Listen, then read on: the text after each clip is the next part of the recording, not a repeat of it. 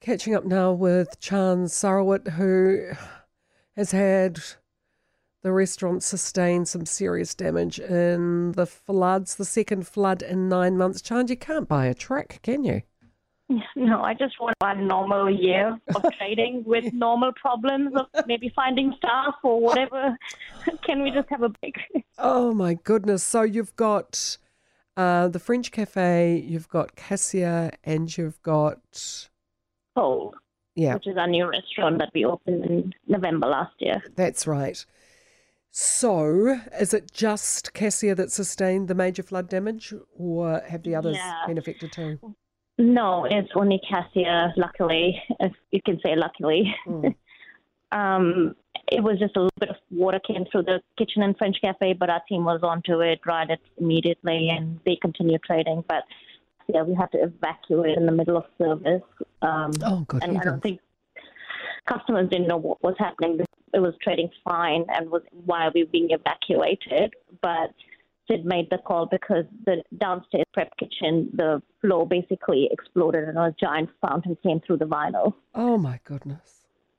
And the, it was it was like a sieve. We had water coming from the walls, coming from the ceiling.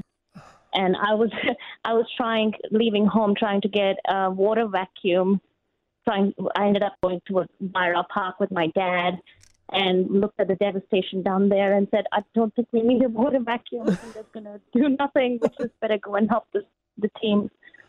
So we we saw it was harrowing Yeah, to be driving through that. I bet. I absolutely bet. So you've lost the stock, I take it, from the kitchen?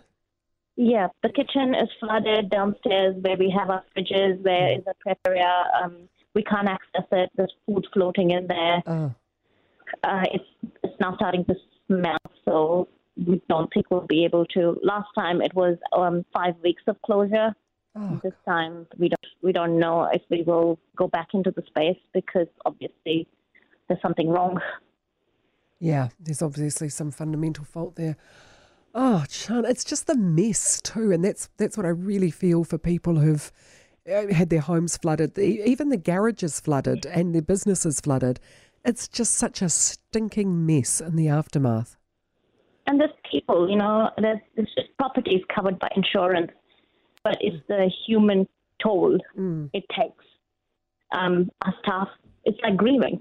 yeah. Staff are grieving, we're grieving, we go in between crying and then putting on a brave face for staff. What do you do? I don't know because there's you know everybody talks about the resilience, and I know that Cantabs used to get sick and tired of being told how resilient they were, you know, because they just were running on empty, and that must be what it feels like after years of the pandemic, and then and then this. Yeah, and I question sometimes if I have it in me, instead of having in him to keep doing, keep going, but we have to because other people depend on us, Yeah. not just us. And how can people help, Chant?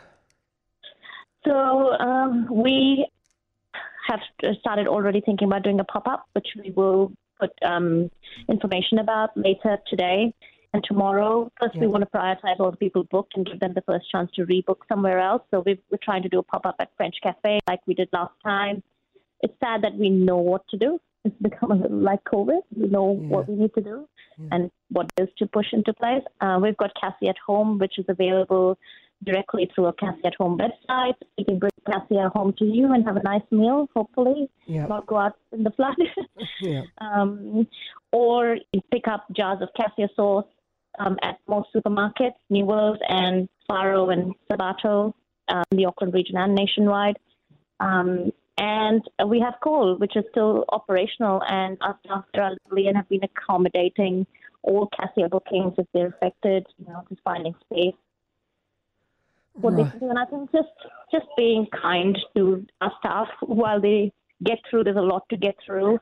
We think we're going to not open for at least a few months, Yeah. and we're taking it one day, one week at a time, and we're getting in touch with people that we can. So if they can just have patience with our lovely staff because they're trying their best.